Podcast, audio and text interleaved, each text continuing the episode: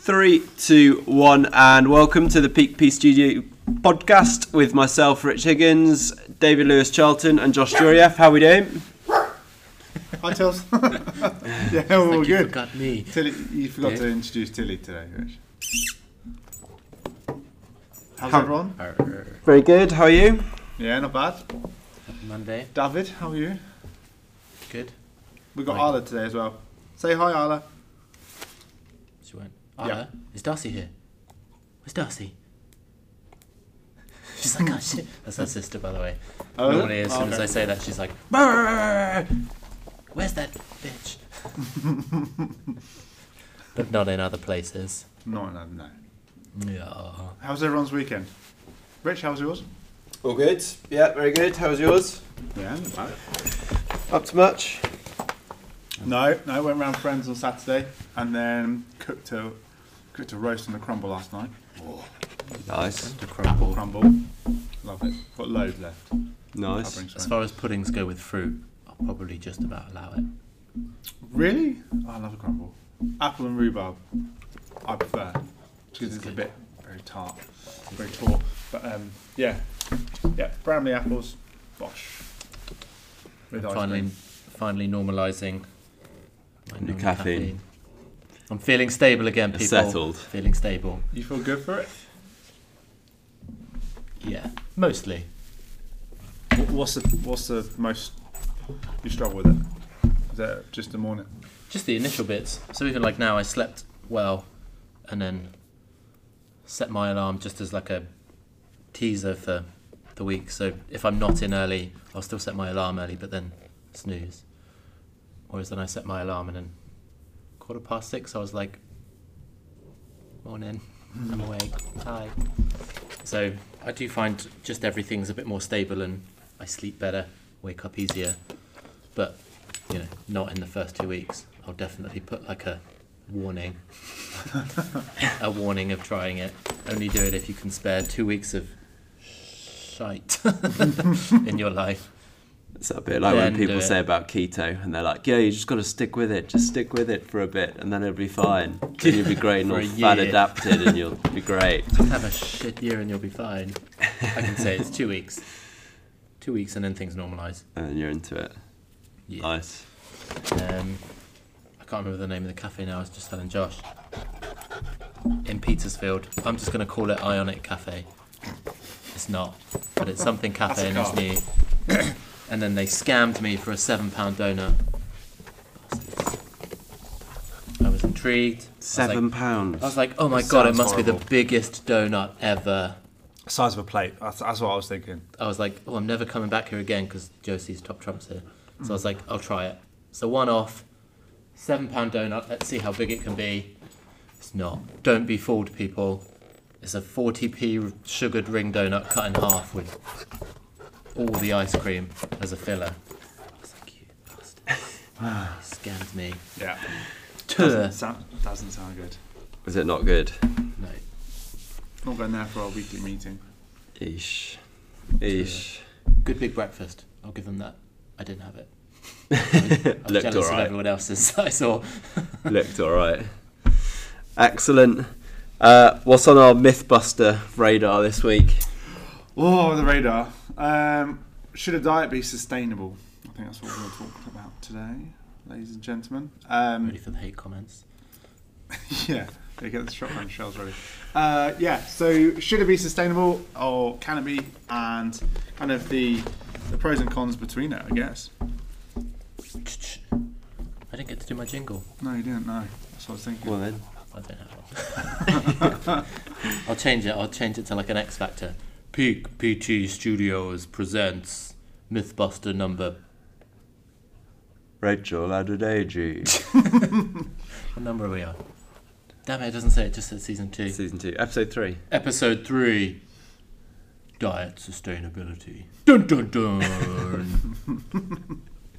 There you go. It's way worse. Yeah, there's like there's so much. Um, I don't even want to get into the like prefacing things and context of what the word diet means and blah blah blah blah blah blah. Uh, I guess like if taking it down to its absolute root of meaning and things like that, then no, a diet shouldn't be sustainable because going on a diet aim is losing weight for the most part in the diet context we're talking about. And so if it was sustainable, end point is death, isn't it? Because you just keep losing weight and losing weight. So in that respect, no, it shouldn't be sustainable. That doesn't mean that it has to be unbelievably extreme at the other point of the curve. Um, I think that's what a lot of people mean when they refer to it of like of saying, "Oh, well, is that diet sustainable long term? Can you do it long term?" When most contexts, you don't want to do it long term. You want to do it for a period of time until goal weight is achieved or goal whatever is achieved. And so, no, it shouldn't be sustainable. But I think what most people mean is they've got going from eating or overeating to one shake a day or something like that, or going on a super low restrictive and calorie restricted diet. So then the sustainability element comes in is can you sustain it long enough to reach the desired end result? And that's the key for it, really. Um, so I think the terminology of like, should a diet be sustainable? No, probably not.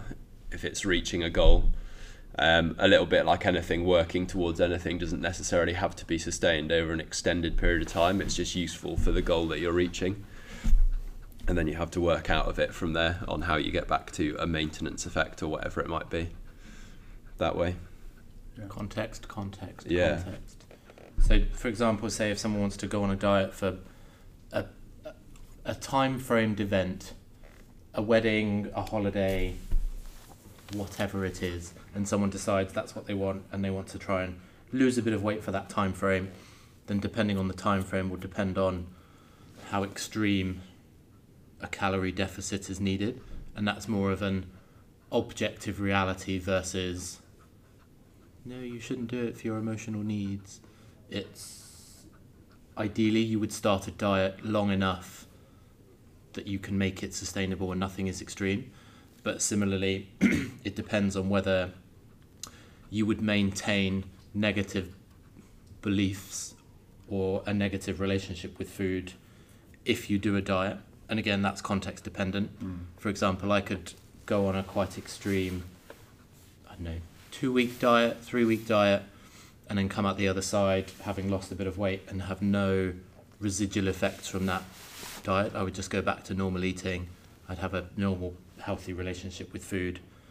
So it wouldn't be a problem for me. For someone else, if they were to go on that extreme diet, come out the other end, and it changed their viewpoint, belief system negatively, and how their relationship is with food, then then no, it shouldn't be. So it's more again context, and like Rich says, if something is sustainable forever, technically, if you're on a weight loss diet, you would die. Hmm. Not cool. Not cool, man. New diet plan coming 2024 from weeks peak. till death. Yeah. that reminded there was um, those like fat camp programs or whatever they used to do in America. Oh, they had Rick, Rick Waller on it from American Idol or whatever he was on. I just remember some like drill sergeant guy shouting at him in a hat, "You dead, Rick? You dead?" and keep going. That's what we'll yet, do with our sir. diet. Yeah. You dead yet? And keep dieting. there we go. Do they still make them? Those programs? I don't know, I wouldn't have thought so. He's dead. Too sustainable. I think the next thing is now like my 600 pound life. Yeah. Yeah. Okay. I think I've seen a few of them. The old Yeah, taking the wall out of the house to get the always fire brigade in and It's always Yeah, in the the winch. paper of uh, 600 pound person loses 300 pounds and now they look completely different. Mm. yeah. Yep. Yeah. That would happen. Yeah, that, that would be it. And then again, they talk about how they did it, and guess what? It's just normal, boring fitness stuff. Yeah. they ate well, they managed their exercise, they moved a bit, spent enough time doing it. Oh, cool. I don't want to carry on reading this newspaper article anymore. I was like, I thought they had the secret hack. Damn it. Boring. Yeah. No, I don't think they do the the camp things anymore, do they? Shame. Bring Maybe it in back. America. Yeah. Bring it Maybe they have fat camp for kids. I'm Yeah. Sure they still have summer camps. Like Cartman Yeah. on South Park. Yeah. That's a great episode. Sweet. What was our, our topic for the week? David, you read a book or something and Oh, so came still in with currently loads of. currently listening to uh, a book called The Expectation Effect. To say you read it sounds cooler. I've completely read it whilst meditating Cover to under, cover. under Yeah. the trees and forest bathing. I was so zen whilst I read it. Yeah, I've never even heard of an audiobook. Um, and I found it interesting just because I'm always interested in sort of the mindset and belief system about anything and how the mind sort of creates attachments to things. And this sort of leads on to if we talk about something later on. Um, but basically, the fundamental sort of principle of the book is that your belief systems actually impact your physiology. And so it's that mind over matter portion to a limit. You know, you can't mentally turn a lettuce into a roast dinner just by thinking about it. What? But at the same time, it's like people at the extremes who do unfathomable things and feats of strength, fitness, endurance, whatever it is, and how you'll see this sort of resemblance between them all of their mindset, their belief system. They don't sort of believe in quitting, so they can really push through what technically people would say check their energy and their physiology and say you shouldn't have been able to do that Mm. but they do. And then it just sort of goes through system by system how different belief systems and your expectation about something actually impacts your physiology. For example, immune system, and so how you can get mass contagion. So if you believe there's a mass hysteria and something's going on, you can actually develop rashes and actual physiological symptoms that you can't just think to yourself. Um, it was interesting, similarly, like with fitness and talking about how your expectations about fitness impact how your physiology actually reacts to training. And so people normally call them sort of exercise responders. So if someone's sort of hyper adaptive, so someone might just have one training session and get huge benefits from it, whereas someone else might do the exact same training session and only improve a little bit. And of course, there's a lot of sort of recovery, actual recovery lifestyle factors that go into it. But similarly, your belief system about fitness, and if you say you are a an adapter versus you tell yourself, no, fitness isn't for me, I'm not that kind of person, then your physiology ends up sort of following that belief system, and it's like a self fulfilling prophecy. And just how that sort of carries over with nutrition, the immune system, fitness. I think the last chapter I was listening, reading, reading. Uh, he was talking about even through. even nutrient absorption and how if you are told and marketing tools so if you are told something is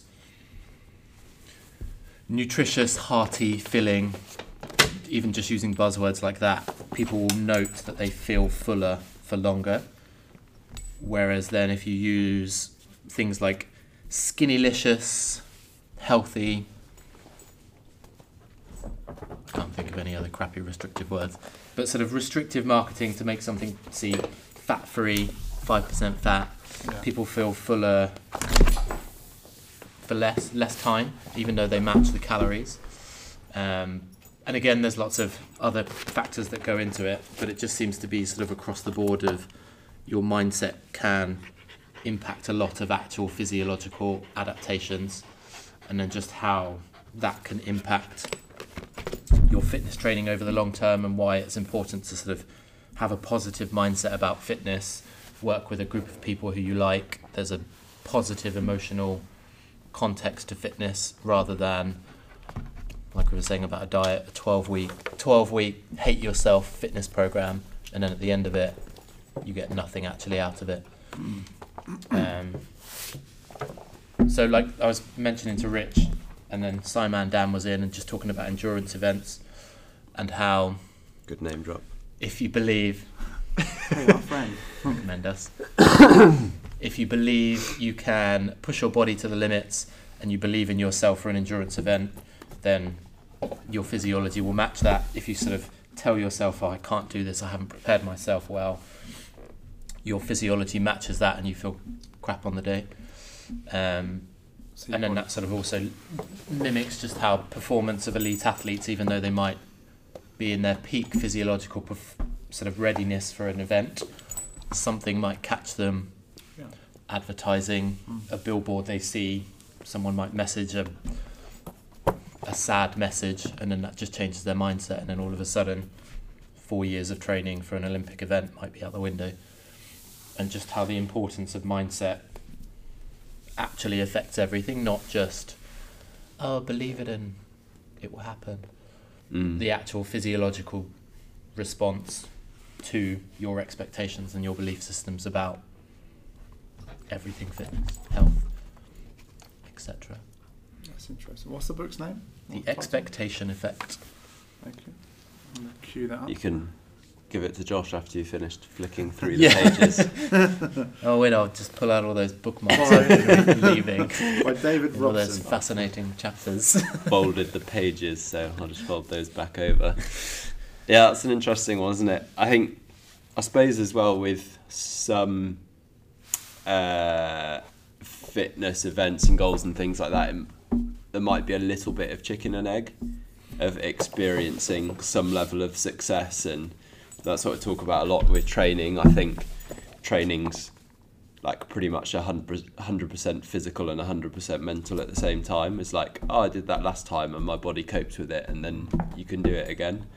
But then, yeah, I think you're right in that, especially if you look at elite athletes, there's an awful lot of people with you can't quite put your finger on what's separating them from the rest, and even in terms of physiology, there's not necessarily something that's separating from the rest, but the mental side seems to seems to be a big part of it. David Goggins, as we've mentioned. Yeah, it's really Extreme. interesting. We're like a lot of like James Cracknell, similar. A lot of people have said his ability to push himself. Alistair Brownlee's very similar. A lot of people have talked about him. He interestingly, like completely, um, thinks.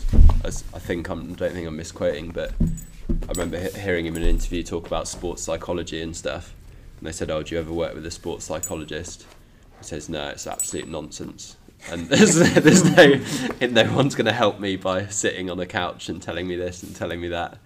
Um, but he's a lot of people quote him as someone that can push himself far beyond regular people. Doesn't have that level of, doesn't have that um, those off switches that most other people do. Even among elite athletes, he's he's slightly separated from the rest, or seems to be on a mental state, which is quite interesting. Is his brother similar?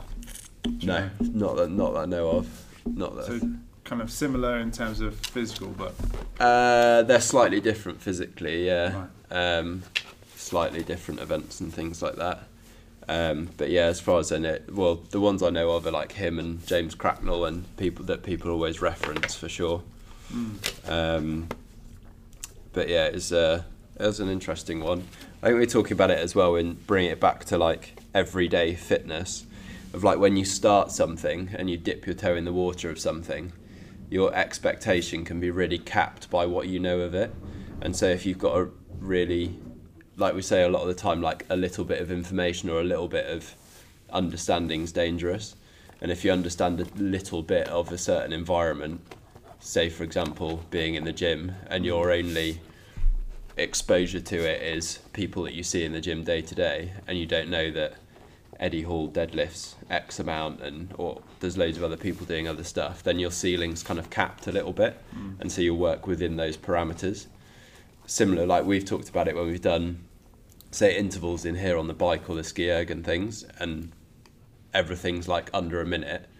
And then suddenly you give someone three minutes or four minutes, they're like, "Oh my god, that's completely impossible! How do I ever go about doing that?" You're the worst person. Yeah, how could you? Whereas just their expectation the whole time is you go on the ski erg for a minute and that's it, Yeah. for example. Um, and similar with people running is like there's a uh, I can't remember the name of the book. Born to Run, I think it is Christopher McDougall. Uh, he goes Name. and Great, great, great goes name. with the Tarahumara, a ti- tribe in Mexico and um, they they track them for a while. They're unbelievable endurance athletes, and they have no concept of how far they're running. No one's ever told them a 5k, a 10k, half marathon, marathon. They're just running from like one town to the next, and it's like 30 miles away or something like that. And when people when they like stop them and look at times and say it, it's kind of pretty unbelievable. But again, they have no context to that, so they don't mm. think, oh, a marathon's a long way to run. They just think I've got to get from A to B. They're not limited in any kind of belief system. Yeah, yeah. You see it so often, don't you, in like run events and stuff, and people get to the end and sprint the last bit or collapse over the line, same sort of thing. Whereas, you know, if you move that finish line another mile down the road, most of them would probably still get there, Yeah. but they still collapse over the line when they finish because it's that expectation of this is the end point as well. Yeah, because in it, you sort of it's like um, procrastination. If people need a time frame to motivate themselves to finish a, a deadline for Mm. something, and it's sort of if you give yourself twelve weeks to do something that will take a day, you'll take twelve weeks. Yeah. And so I think it's similar with- similar with that and how so in the book he sort of talks about it's it's it's also a very non-conscious how the body holds on and sort of holds on for survival. So because the the brain and sort of non-conscious brain is very survival based. As soon as you know something, it can adapt your energy output based on previous training to hit that end point and be done. And like Rich said, if they were to then say, if a marathon was 28 miles, people would do similar-ish training, but then because they know it, they might hit the wall at a bit later time, have the same similar amount of struggle towards the end. It's just perceptive. Um, similarly, like with if you've ever gone on holiday and you know you have to wake up early, all of a sudden your brain naturally wakes you up before your alarm because non-consciously you know something that you are quite emotional about. I don't want to be late for a holiday. So even if your alarm Mm. was to not go off, except in Home Alone, um, then you naturally wake up. So there's some sort of non-conscious mediator managing your thoughts, feelings, beliefs, energy systems, immune system, even IQ. He sort of has a chapter on intelligence and how your sort of teachers and your school peers can impact your intelligence. And if you hang out with people who don't really try or believe in trying and being intelligent and working hard, then you can match that. You sort of Mm. match their output. But again, lots of factors impacting that, like not paying attention in class, not doing homework, etc. Um, but just how it can impact how you think. And then similarly, he talks about sort of motivation and willpower. Because I think this study came out a while ago, uh, but just talking about when people talk about finite willpower and decision fatigue, and how people will just wear the same clothes to limit useless decisions that they need to make in a day.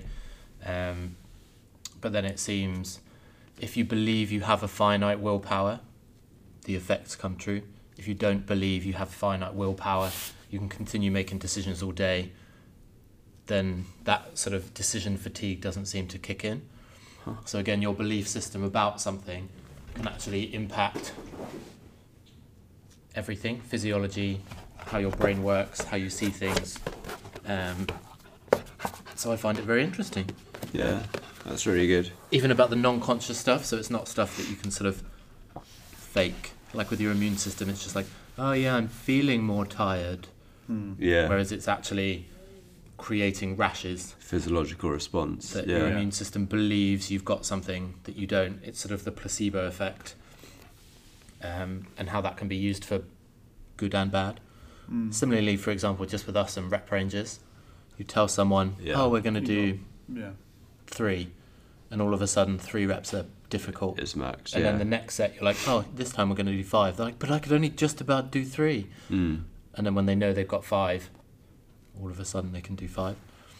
So again, it's that uh, sort of stress management in a way of just managing someone's expectations about how tough a set will be, and the brain will always sort of conserve energy to finish doing some sort of task.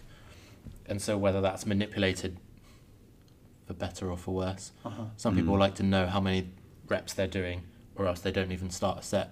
I need to know, Yeah. so I can prepare myself. Hmm. Whereas other times people can start and then they're fine, just carrying on until I say two more reps, three more reps. I used to have a client like that who wouldn't like he didn't want anything to change when we started a workout in a set, so he wanted the whole thing laid out of him at the beginning of the session.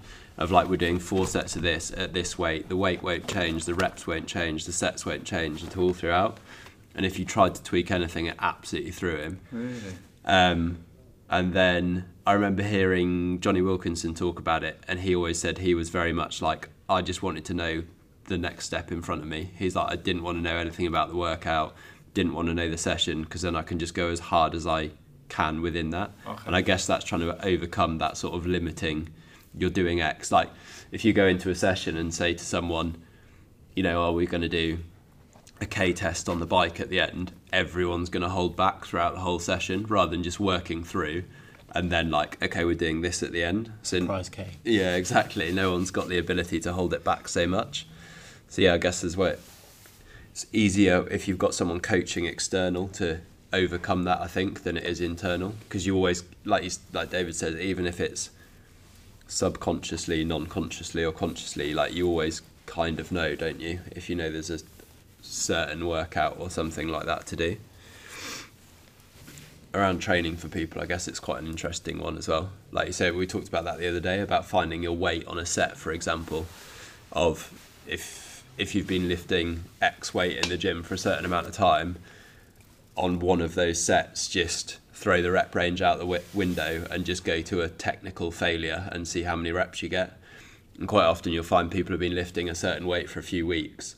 They go to a technical failure before technique breaks down hmm. and they're lifting like double the amount of reps or something that they were previously. Or the classic is you go into a gym and someone else is using the weight you're using, you're like, oh, I guess I have to use one up from that or whatever Yeah. it might be. And then you end up lifting a little bit more. Ugh, don't want to unrack the bar. I'll just lift this. Yeah, I'll just do this.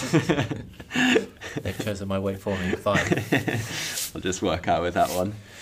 Yeah, it was a, it's an interesting one. I do think there's a lot of scope for that, especially as you get into endurance stuff, because I think you just have to. There's just longer to think about it, isn't there? Basically, like the longer the event goes on, there's more stuff to think about, more things that can influence it. Um, so that definitely has an effect, like we were talking about with Dan the other day. Yeah. I think if someone says you're running X amount of time, um, then you're kind of a bit prepped and prepared for that. Um, and yeah, your body will also knows, even if you just think you're thinking about it, your body's making physiological reactions to to deal with that and to work towards that, I suppose.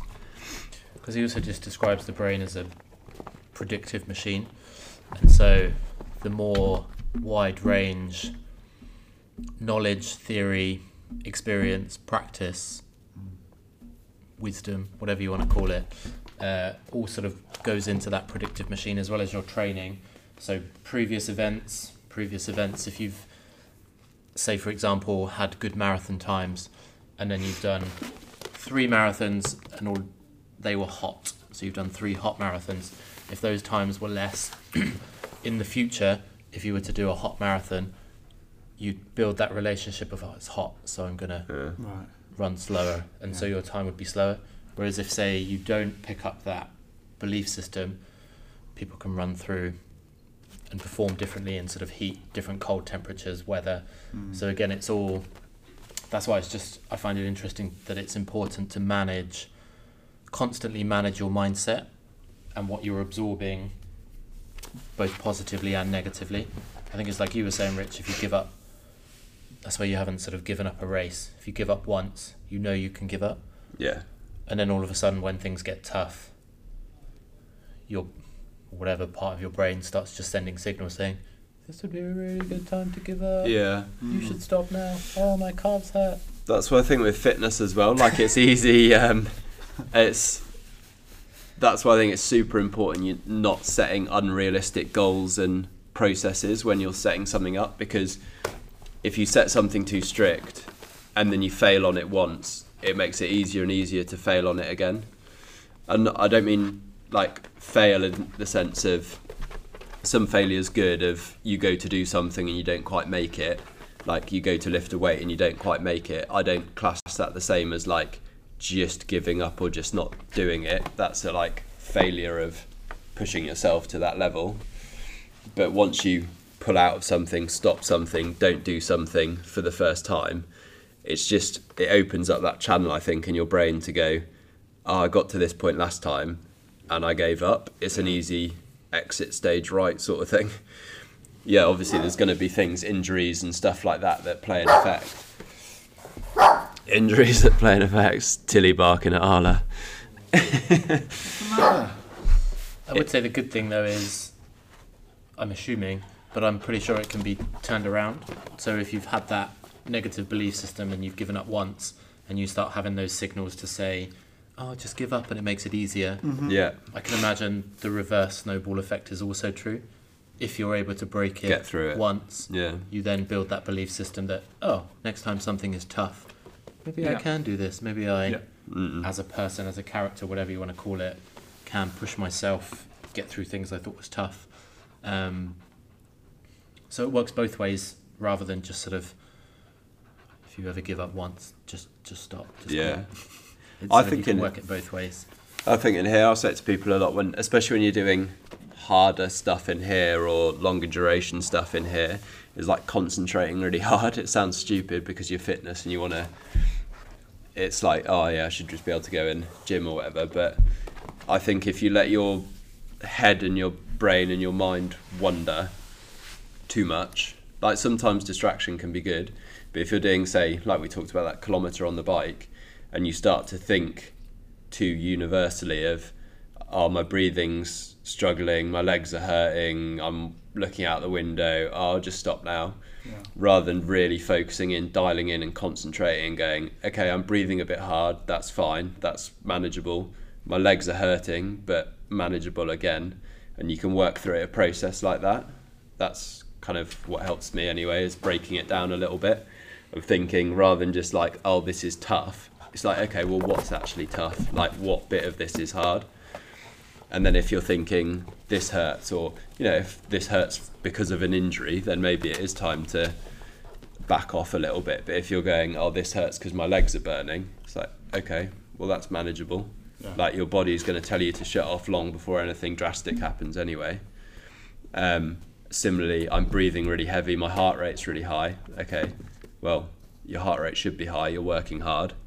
And then you can kind of compartmentalize a lot of that stuff. And that i think for me anyway yeah concentrating and focusing really hard helps uh, allow you to move beyond that a little bit. Is there anything you guys use? Well, that's why I also think uh, previous training again comes into that predictive machine of if you know you've done it before yeah and it feels tough, you can sort of self talk your way through to say, I've done this before, it's tougher today because of, I don't know, I didn't sleep as well or whatever have you, um, but I can do it. I know I've done it in training, and then that can also just help push through. So that's where I think sort of having a bit of just awareness around your training, what you've done, um, and using that to sort of reframe things when things are tough. Because even one of the so one of the chapters on sleep and how your belief about sleep can actually be have more of an importance to your fatigue and energy levels than the actual sleep you've had. So if mm. someone has a belief system that is, if I don't sleep very well, I'm a terrible person, I can't function, yeah then it's like a self fulfilling prophecy. You sort of perceive that as, well, I'm going to have a tough day, so you sort of have a tough day. Whereas if you have a different belief system and you know that one day, two days, even three days, sort of poor sleep is going to make you a bit more tired, but it's not actually going to drain you to be dead for the rest of the day. You know that you'll be tired enough that you'll re catch up on sleep eventually. mm-hmm. So it's more that belief system about how you are without sleep is more important than the actual sleep you get, that's really interesting Yeah. which I found interesting because again, I think I was mentioning about so in fitness, the perception of how hard you're working, they just did a test of giving people the exact same challenge on different days but then they would skewer the the little monitor. So like when you've been on the bike or the ski erg, Yeah, yeah. uh, tracking your meters. If you change the the sort of tracking of that and say change the meters gone, so you actually have it either slower or faster, you can hit hundred meters, but actually it shows you that you've done 150. You'll have sort of similar fatigue levels as if you it said you did 100, but you actually did 80 Right.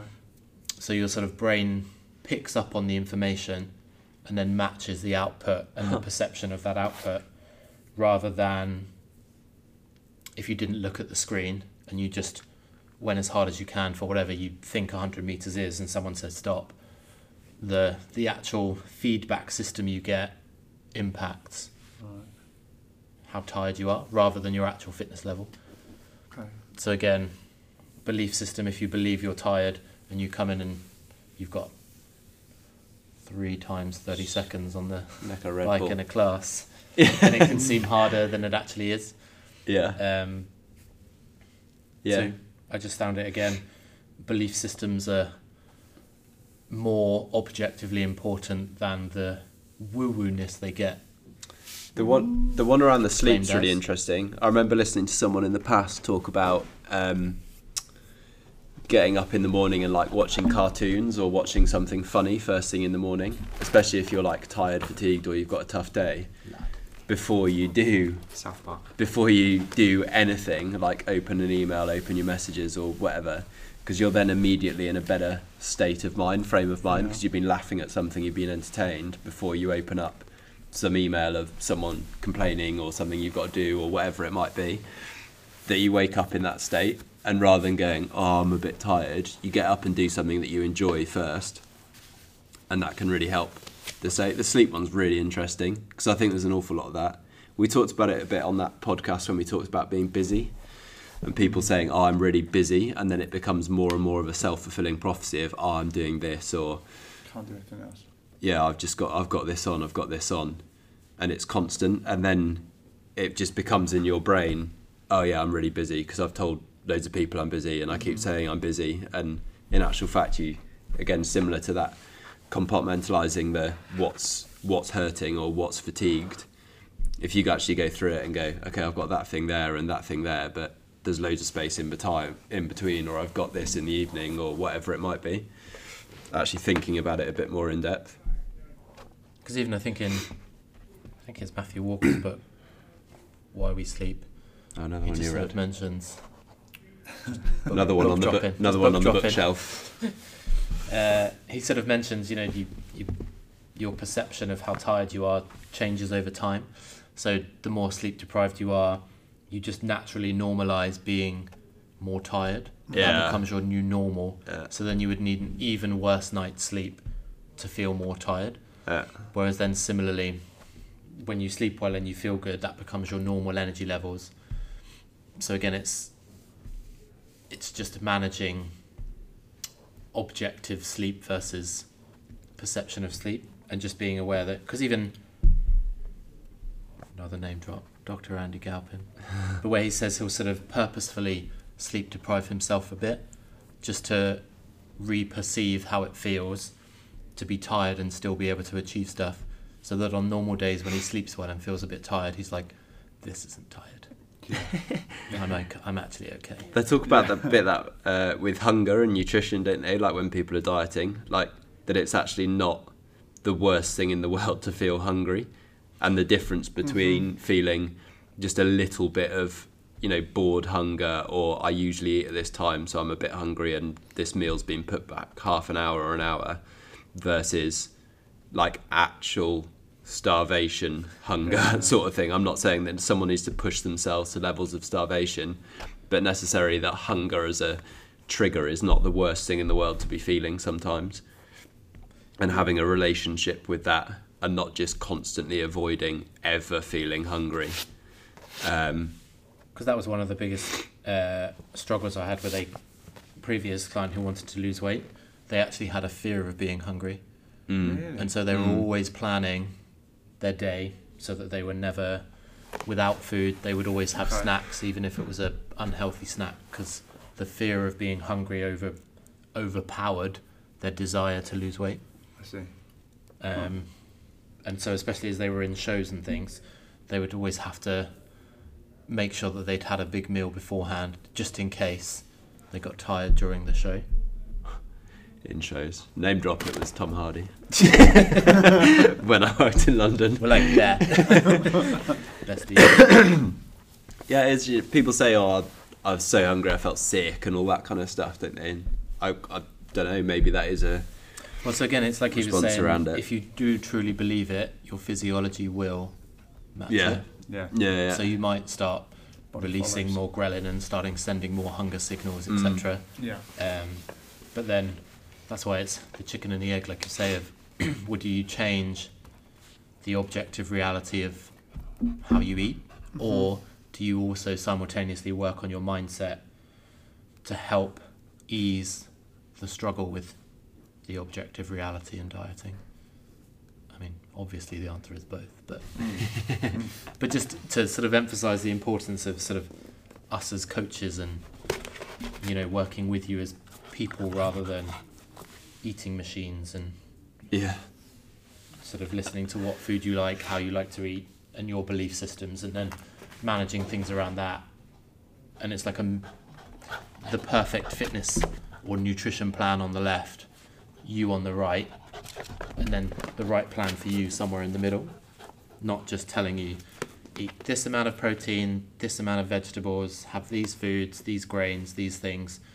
Go and be on your way Yeah. yeah, if you yeah. Can, if you can do it, perfect. But if you can't, then it's somewhere in between of picking one or two things to to slowly build over time, and then just slowly building skills, habits, changing.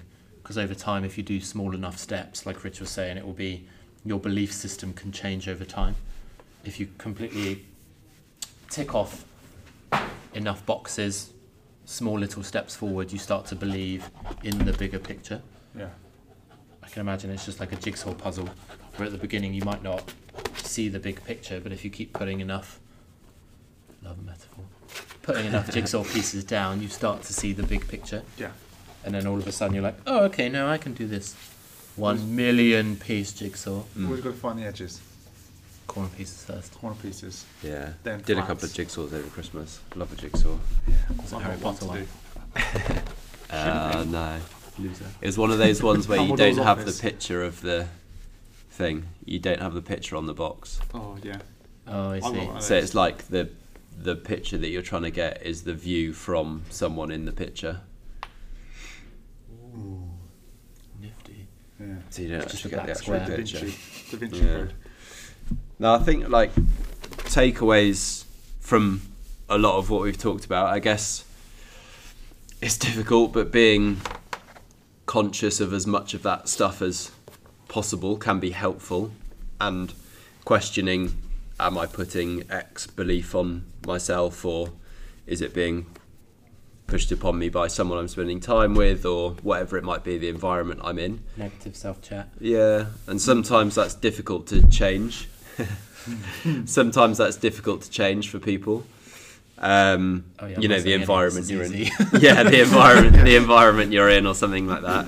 Yeah, it's all good in practice, but good luck with that. We'll see you next week. science lab. Yeah. You're fine. yeah, um, but it is interesting being knowing that, and I think when it comes to fitness and goals, like we said about not setting things too lofty to start out with to make sure they're achievable and building that momentum more than motivation or anything like that of ticking stuff on and completing stuff. And yes, there's going to be times where you need to push to a point of failure with things, um, be that in the gym or outside or whatever it might be. Um, and then being conscious of that sort of limiting belief that potentially you're putting upon yourself. Um, I think there it's really handy to speak to someone externally because it can be difficult to do that just on your own, isn't it? But actually speaking to someone externally of realistically what are my goals? What can i get to? Where can i get to? What is achievable? What's out there? What could i do? Because if you don't know about something then there's no way you're going to do it. Um, so potentially reaching out to someone externally i think looking through that Similarly, that's why, like we were mentioning about our pet peeves about social media, if you always have your social media created to just see the highest end and best Mhm. performers, your expectation effect is going to be, well, I'm useless because I'm not. Bolt. Yeah. Yeah, yeah. Whereas you can still run 100 meters in a relatively good time and progress that, even if it's nothing like Bolt. But it's just everything impacts your sort of belief systems. And that's like where people talk about, you know, toxic social circles, toxic social media, everything's toxic. Um, but just being aware of anything that negatively impacts you can have a long term effect rather than just assuming, oh no, it's fine, I can manage Yeah. my social media that makes me angry all the time. um, whereas it's just saying that that potentially could have a long term impact on your actual physiology. Um, and so it's just good to be aware of it and then also not just assume, no, I can get through it. Or if you've always got friends or family members always sort of saying negative things, if they're an energy vampire, that will have an impact on you if you hang around with them all the time. I'm not saying, again, just it's like you have to precursor everything. And I'm not saying just cut all your friends off and cut your family out of your life. But But just be aware of it. Maybe and think about it. Maybe manage time with it. Maybe if you, if you know something might be a negative experience, plan something nice afterwards to counteract it. It's just uh, understanding the importance of it all rather than, no, it'll be fine. I'm a Yeah. human, I can just think my way out of this. Yeah. Yeah. We never can. Otherwise, we would all be our hashtag best versions of this. I was going to say, it's always that thing, isn't it? Of like, oh, the mind's the most powerful thing. It's like, yeah, but how do I goddamn access it to do any of this stuff? it's like, yeah, you can push yourself to whatever limit. It's like, yeah, but there's loads of other stuff in the way. Just put 500 kilos on the bar and think it off the floor. no. Um, but yeah, I mean, I'd love to know what the difference is between a thought and a belief system in the brain. As in, what makes someone truly Yeah. think something like they believe in religion versus someone being Yeah. like, I'd like to believe in religion. mm, Yeah. the actual sort of how it is different in the brain to make someone believe it rather than just think it and hope they can believe it. Yeah. How do you turn something into a belief? That I don't know. Faith's interesting, isn't it? Putting complete faith in something without evidence. I was like, do you have to just run it through, I guess, an emotional part of the brain? So that thought pattern runs through Yeah. something emotional that, I don't know if there's a portion of the brain that's like self. I have no idea. Yeah. but just how you sort of absorb things into your character, into your belief system. I have no idea of whether it's just time, repetition, strength of the emotion that goes with it. Like we mentioned before, if someone can just have a health scare and then all of a sudden overhaul their life yeah. like that, no Yeah, thought, yeah. no Yeah. nothing, I have no idea how you would manipulate that for the good. Sure, Rather than it's lying to someone and being like, "You're gonna die soon." Yeah. Not really, but Yeah, good job just changing kidding. yourself. Just kidding. Kind of go back to the procrastination point you made, though, isn't it? Like, if you've got this is going to happen if you don't sort this out, you will. Mm. Well, you don't always have to. Some people just carry on. Yeah, I was gonna because Like some people Yeah. I've known have "Oh, yeah, massive I mean, shock you- factor and then you got- nothing changes. Yeah, you got lung cancer. Are you going to quit smoking? No, I'm going to die anyway. Mm. Okay, fine. Have a good one. No, I love it. My smoking didn't cause it. Yeah, exactly. There was a I saw a I think it was on Twitter the other day a Christopher Hitchens quote and he was saying about the difference between dogs and cats and I guess it's the same similar thing you input same processes but something completely different comes out. And then if you give a dog and a cat shelter and food and warmth and things like that No, a dog comes out thinking that you're God and a cat comes out thinking they're God. Yeah, and that was his quote. I can confirm that is true. um, and yeah, the, the exact same like set of circumstances comes out completely differently the other way. the other day, talking about cats, Coco got off the side and stole a meatball off off my See, my plate. thinks it's God. Exactly. Yeah. your food, I think you mean it's my food. I'm just letting you eat it. Exactly. Yeah.